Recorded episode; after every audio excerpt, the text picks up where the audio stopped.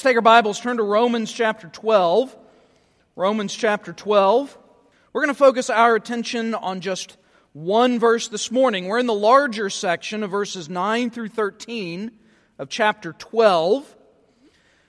And so, just as a reminder, as, as Paul is telling us what it looks like to be a living sacrifice, that's his focus in verse 1, what it means to live out the will of God, this is what he is fleshing out in chapter 12. And so then, beginning in verse 9, he lays out for us, uh, you know, just a series of phrase after phrase after phrase that uh, gives us more detail about what this looks like.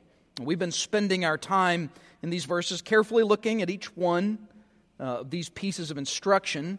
So then, verse 11, uh, 12, we, we looked at 11 last week. Verse 12 then offers us three more pieces of instruction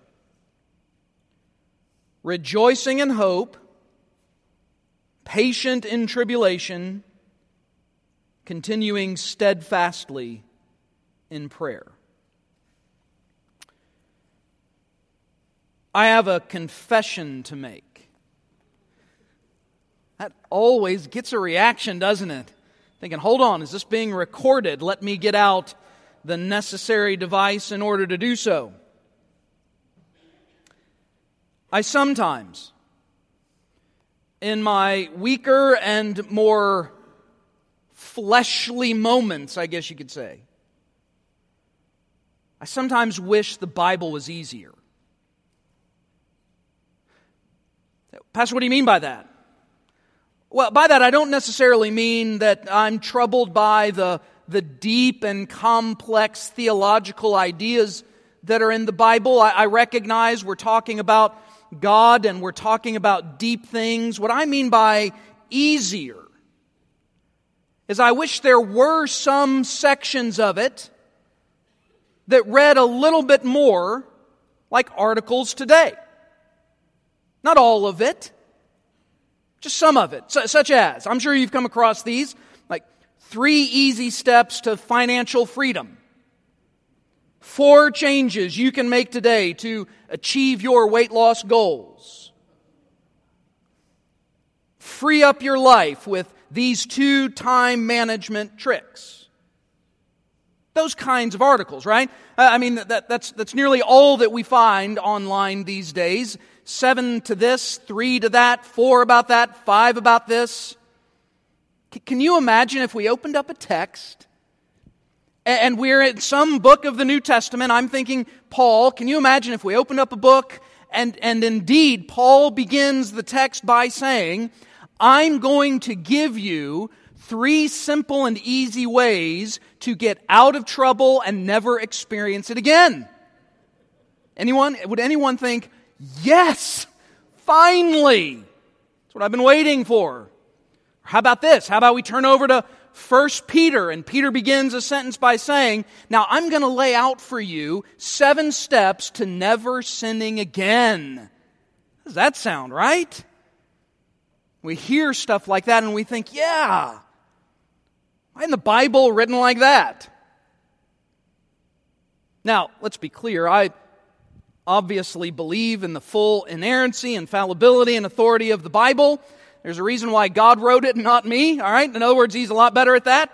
So it is His Word. He's given it to us in the exact, perfect, precise form that it needs to be in. And I think that's really important. Because while in my weaker moments, my more fleshly moments, I might wish the Bible had little trite kinds of instruction like that, we recognize life really is not ever that simple and that easy. In fact, I've yet to read one of those articles, and I click on them just like anybody else. I've yet to read one that did not disappoint me by the time I got done. Every single one of them promises far more than it can ever deliver. I think this is the nature of life, right? Life brings us challenges, difficulties. Quite, quite frankly, you and I should expect that we're never going to be much more than an arm's length, so to speak, away from something that burdens us. That doesn't mean we're always sad and it's always difficult and everything at all times is always hard. But while, while there are great and precious moments in life, we know they also come along with everything else. And this is no different in the Christian life. Christian living, I'm not giving you anything profound and deep, something you've never heard before. Christian living is not easy. It is not necessarily simple, though the Bible is often clear. Just because the Bible is clear on things doesn't mean the Bible is easy about things, right? They're not the same thing. And as we've noted in this very text, the very problem of Romans 12, 9 through 13, is that it is clear. That's part of its trouble. It tells me exactly what it says, leaves me no wiggle room. And what our verses do for us, the verse this morning that we're looking at, I think it helps us then address this particular reality. Sometimes I think we get in our minds, wouldn't it be great if we could just have this simple program that once we got through it, then we never had any other troubles. We never had any other difficulties. We never got sad or anxious or frustrated or depressed. We never had any other pain. That once we got through this six step, six ways, whatever, then all was well and good with life. I know we want it to be that way, but it is not. This is a world that is dominated by sin. We still live in a flesh that loves itself. We live in a world, again, is just full of these kinds of realities of sin. And so a text like Romans 12, verse 11, is instructive in the midst of all of these exhortations. And Paul has already exhorted us on a number of what we're calling marks of faithfulness. What does it look like to live a fully devoted life in Christ? What does it mean to be a living sacrifice? We've already looked at a number of ideas. They're there in your bulletin. If you want to take notes, there are going to be some blanks this morning. But there are a number that we've already looked at. If you were to go back to verse 9, you, you see the instruction about love. If you were to look at the rest of verse 9, you see the instruction about holiness. Paul instructed us on kindness. He also instructed us last week on diligence. In fact, verse 11, that's what we spent all of our time on last Sunday. Not lagging in diligence, fervent in spirit, serving the Lord. We noted how part of the Christian life is this is this commitment to hard work and to, to wanting to be zealous and passionate for the things of God so that in what we do for the Lord, we do, we engage in hard work and a fervent spirit, all in serving God.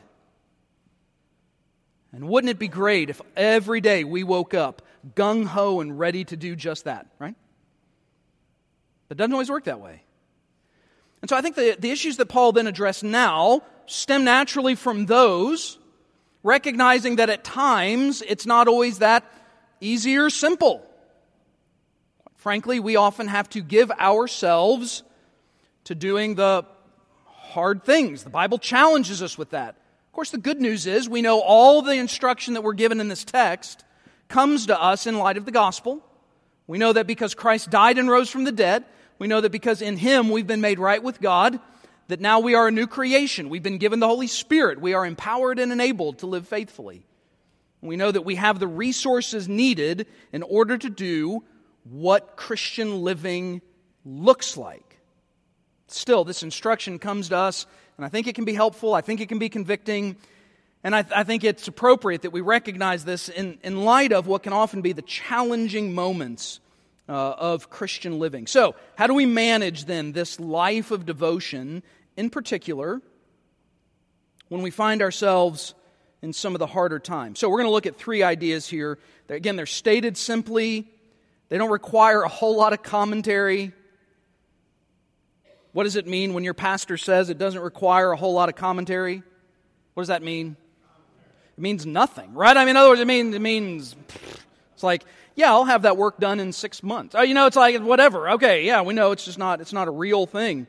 Uh, it's like a promise from a lot of politicians. All right, so we, it really does come at us straightforward. And again, if you want to put in some blanks there, fill in some blanks, you can. So, number one today, but number five in this list. The next principle that we see it's to be joyful. Did anybody just groan on the inside a little bit? I mean, it, maybe we didn't want to do it outwardly, right? I mean, it's Sunday morning, so we're all dressed and we all look happy, like we all love the Lord. But I mean, did anybody, did anybody in that moment just kind of go, mm, seriously? After that big buildup, this is what you tell me? To, that the next instruction is to be joyful. Now, again, it's not, as I say about a lot of things in the Bible, not, not the cook, just the waiter, right? I don't write the stuff. Okay, I don't write it. It says it right away, verse 12. In light of everything that he's already said, again, all this kind of, you know, strings together so we could get the feel for it. Not lagging in diligence, fervent in spirit, serving the Lord, rejoicing in hope. Rejoicing in hope. Those are challenging words, aren't they? I mean, in a lot of contexts. Now, in some contexts, perhaps not. Maybe if you find yourself in that season of life where all is well and good. Okay. Yeah, joy, I get it. And the word, you know, the word rejoicing, so we, we understand that to be the language of joy. But right off the bat, I think we deal with a definition issue here. I don't know if anybody in this room does this. Perhaps you do. For sure, out in the world today, my guess is you will hear people talk about joy and happiness as if they are synonyms. But biblically, they are not. Happiness we recognize to be an emotional response that is tied to a particular experience, right? In other words, happiness is, is located in and grounded in what's going on in your life. It, it is properly described as an emotion. So things are going good. We have a good experience, right? Things go our way, and, and there, is, there is happiness. Things don't go our way. Things don't happen the way we want. And then we probably have what might be the other side of that. We might feel some amount of sadness. But the language of joy has no bearing on the circumstances of your life. Let that sink in for a minute, church. Joy, biblically speaking, is not situated in the experiences of your life. What I experience, whether good or bad, is not necessarily an indicator of whether or not I can rejoice in hope. That's because joy, now this is important to get down, that is because joy is not an emotion, it is an attitude or state of mind that is not related to my circumstances but instead is related to my confidence in God and His promises.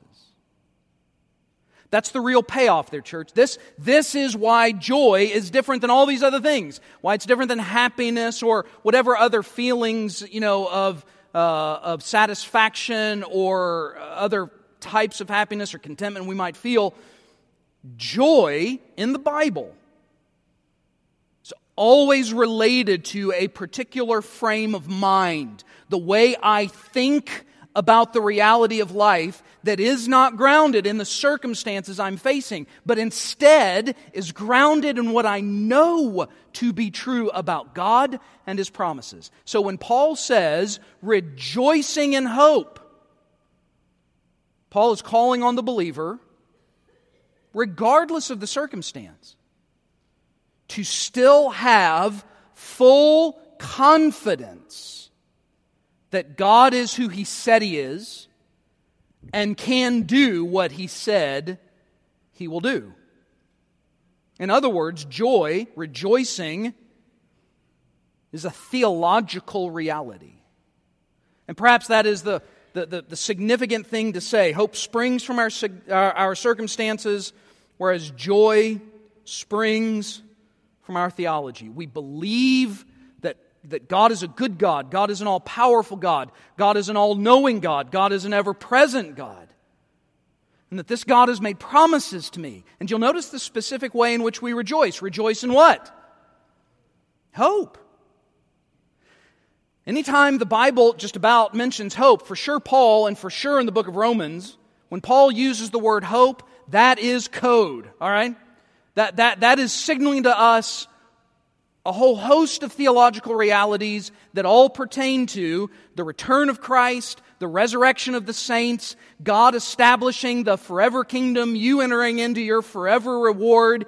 It is the final fulfillment of all things that God has said He would do for those who belong to Him. When, the, when, when Paul talks about hope, he talks about an absolute, certain confidence that God is going to keep his promises. So, th- this is the language of confidence. Paul strings these two ideas together rejoicing and hope.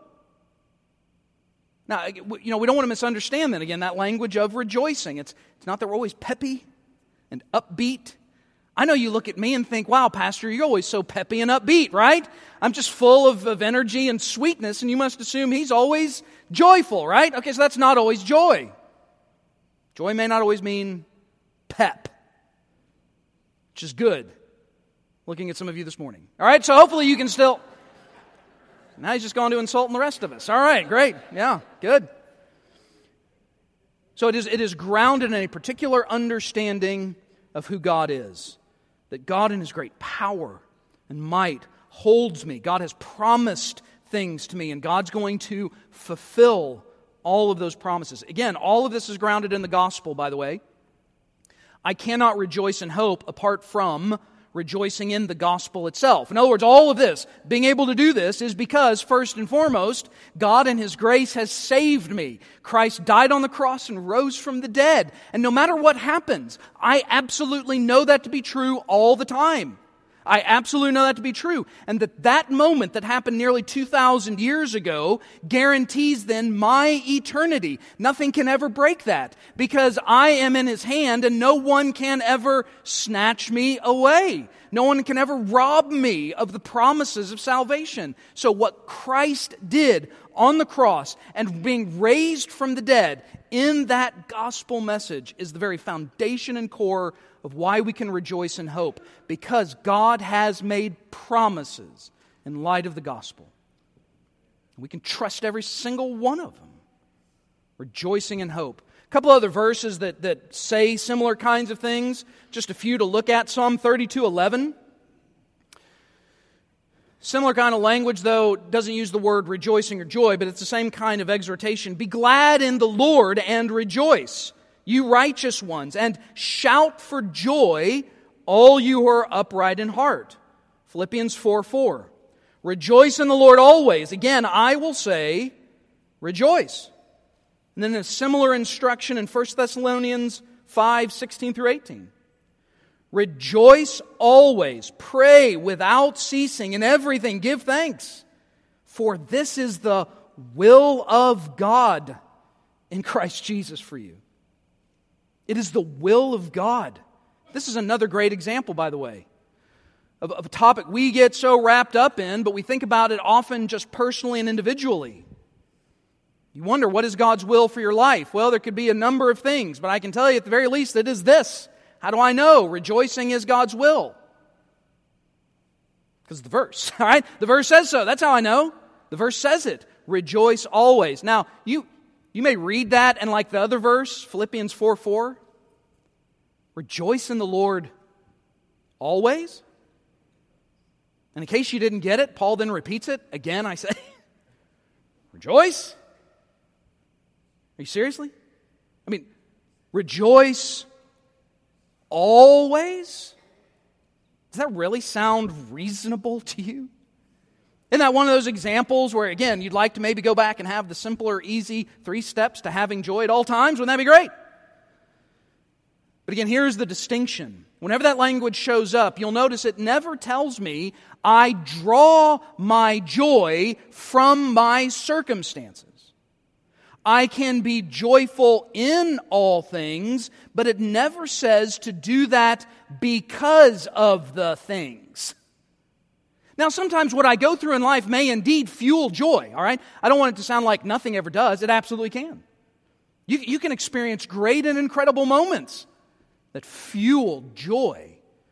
But you'll notice what every single one of these verses have in common. And almost every time this language shows up, Old and New Testament, it is always the language of rejoice in the Lord. Again, we're talking about a theological reality. So, how do we do this? Well, I don't know if this is going to be good, good news to you or not, all right? But here's what you're going to have to do. In fact, I'd recommend two things here pick up the Bible and read it. How's that? That good? Here he goes again. Talking about that Bible thing, and I got to read the Bible. Right, yes, yes. Now, let me give you a little bit more specific instruction there. I, I don't know to what degree you have Bible intake, how much you are reading the Bible, how you are reading the Bible, but I can tell you every generation of the church, in whatever else the church was reading or studying or preaching, especially in like what we'd call personal devotional moments, the church has always loved the Psalms.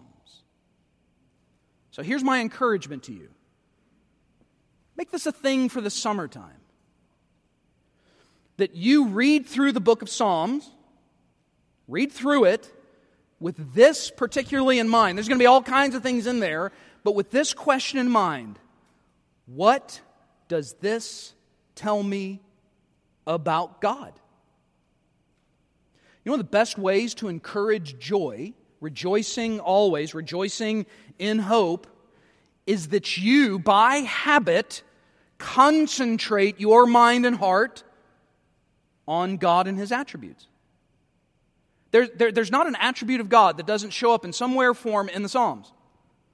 Focusing my attention on who God is, how God is at work in the world, the promises God makes, all, all, of this God's sovereignty, God's grace, God's love, God's power, even language of God's judgment and justice. All of these things help build in me a heart and a mind that will rejoice in the Lord. Now, I've got another instruction. This one comes harder. Uh, other than picking up the Bible, pick up a real book. We, we still know what these are, right? an actual, and, and I'm going to tell you, just to let you in on a bit of my Luddite tendencies, all right? I would encourage like an actual book that was actually printed and put together, okay? Now, you don't have to do that. I know it's just your Henri Cantankerous pastor taking a shot at some things. But I would encourage you to read a book, and I'm going to give you one. I've, I've recommended this more often than, uh, than one time. In fact, maybe even on Sunday morning. But A.W. Tozer, A Knowledge of the Holy. A.W. Tozer, a knowledge of the holy. It's a great introduction to the attributes of God. If you've not read it, I would strongly recommend it. It's like 100 pages, 120 pages. I forgot how, it's not long, but it's deep and profound. So I would encourage you to read books like that. Concentrate your mind on who God is. And with that, let me suggest another tip. Be mindful about how much you are allowing the events of the day to dominate your thoughts. Be mindful about how much the events of the day, whatever those events are, nationally, locally, whatever, you know, whatever, internationally, whatever they are, be careful. I'm not saying you ignore the reality of what's going on in the world. I just mean be careful how much that is impacting your thoughts because I, I want to cultivate a intentional, theological, God-centered mindset. The only way that you will ever experience this kind of instruction is by giving your heart and mind over to thinking deep things about God. Because that is the source of my joy. All right, number two. Number two. You're not going to like this one. Be patient. Oh, now he's just gone from Henri to meddling, right? Be patient. The next phrase lays it out rejoicing in hope, patient in tribulation. The word patient is language of endurance, perseverance. It, it, it carries the language of bearing up under something. In other words, that you are, you are enduring, that something, that the very nature of the word implies that there is a weight involved. The very nature of the word implies this is not an easy thing. All right?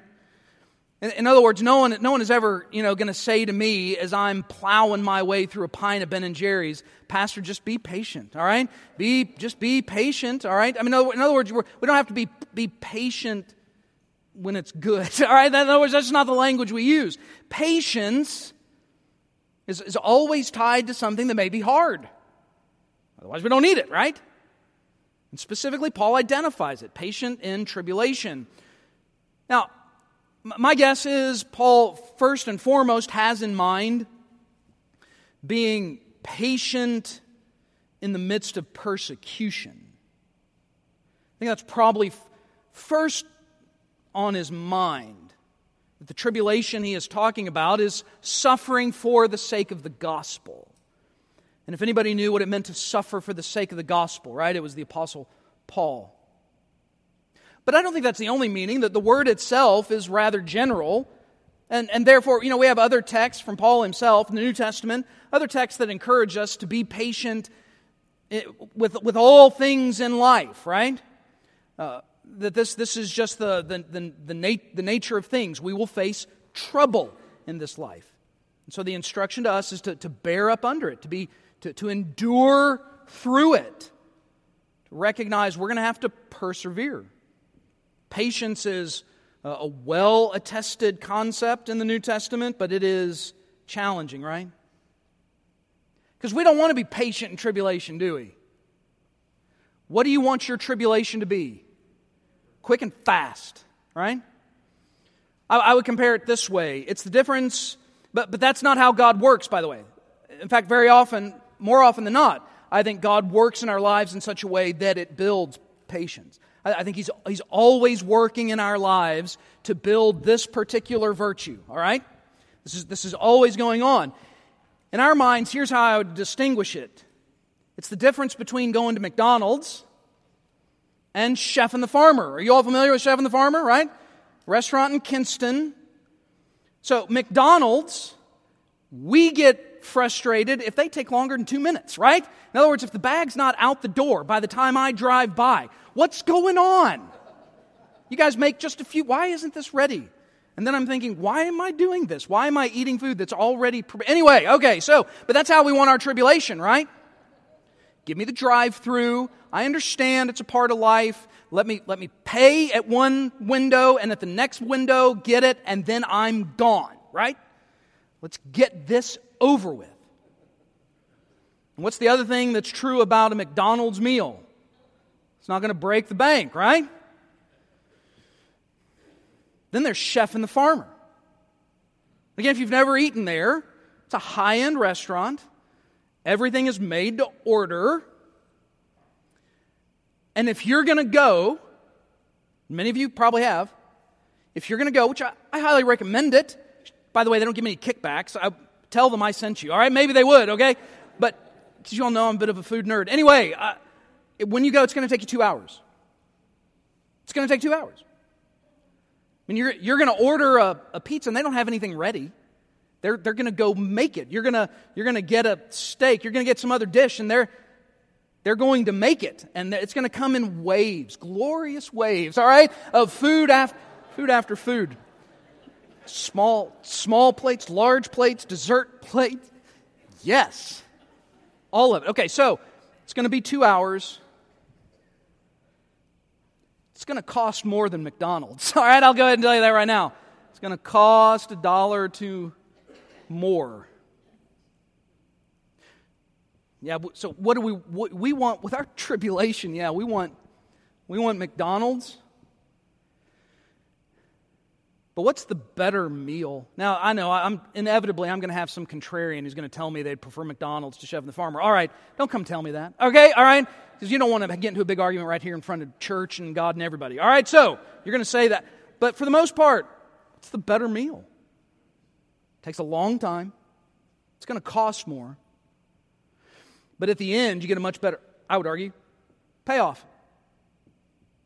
This is, this is what, so this is the struggle, right? We, we want the McDonald's tribulation, but God is more often than not working in the chef and the farmer form of tribulation according to his sovereign will for whatever reason, because God is at work preparing in us a much greater thing. So the call on me is that I would be patient in the midst of tribulation. By the way, this is not unconnected to the previous idea to rejoice in hope. Why am I patient in tribulation? Because I know tribulation is not going to be the last thing on my plate. No matter, no matter the nature in which I embrace it or don't embrace it, I can be confident. And, and kind of tie in with how I even began the sermon. We want three steps to problem free. We want seven ways so we'll never sin again. You know, here's maybe the irony, at nothing less, at least it's the good news about this. One day, you will be problem free. One day, you'll go, Sin? What sin? One day, you'll walk without pain. You'll live without grief. One day, those things that are a companion of yours, and you feel like you have to build an extra room on your house just to give them a place to stay, all right? Those things will be gone. I can rejoice in hope because God who can be believed and trusted has made promises to me. And I can be patient in tribulation because that same God has said, This tribulation is but for a moment. It is passing away. And so we can rejoice in hope and we can be patient in tribulation. Again, we can be patient in this kind of tribulation, not only because of God's promises of what's going to come in the future because of the promise of the gospel itself. I mean, this is part of the benefit of the work of the gospel. I can rejoice in hope and I can be patient in tribulation because God in His goodness has saved me. God has made me a new creation. I'm no longer a slave to sin. I'm no, no longer under the, the bonds of the flesh. I've been freed gloriously by Christ I've been, I've been indwelt by His Holy Spirit, and now I can walk in freedom and obedience. Will I do that every single time? Nope.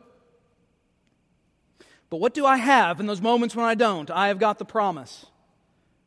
If I confess my sin, He is faithful and just to forgive me, cleansing me from all unrighteousness. I've got the promise that I have an advocate before the Father.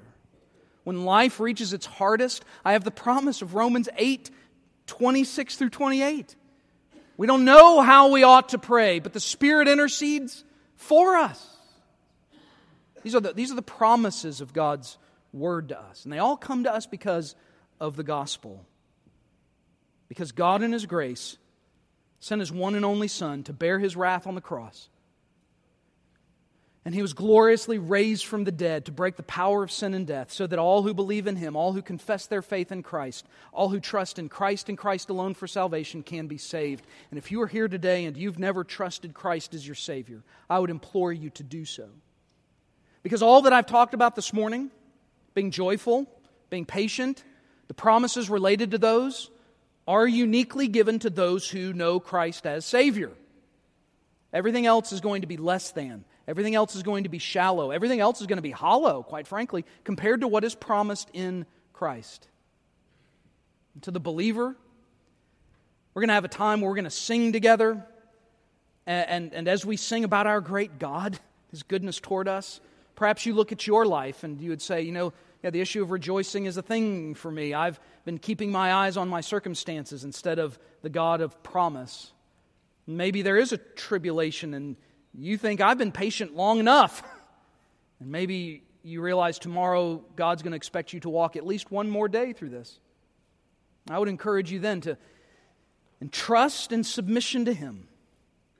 Come before your God, confessing your absolute faith that He keeps all of His promises. That you can walk through these challenging days because of what God has said He has done and what He will do. Let's stand together and I'll pray, and after I pray,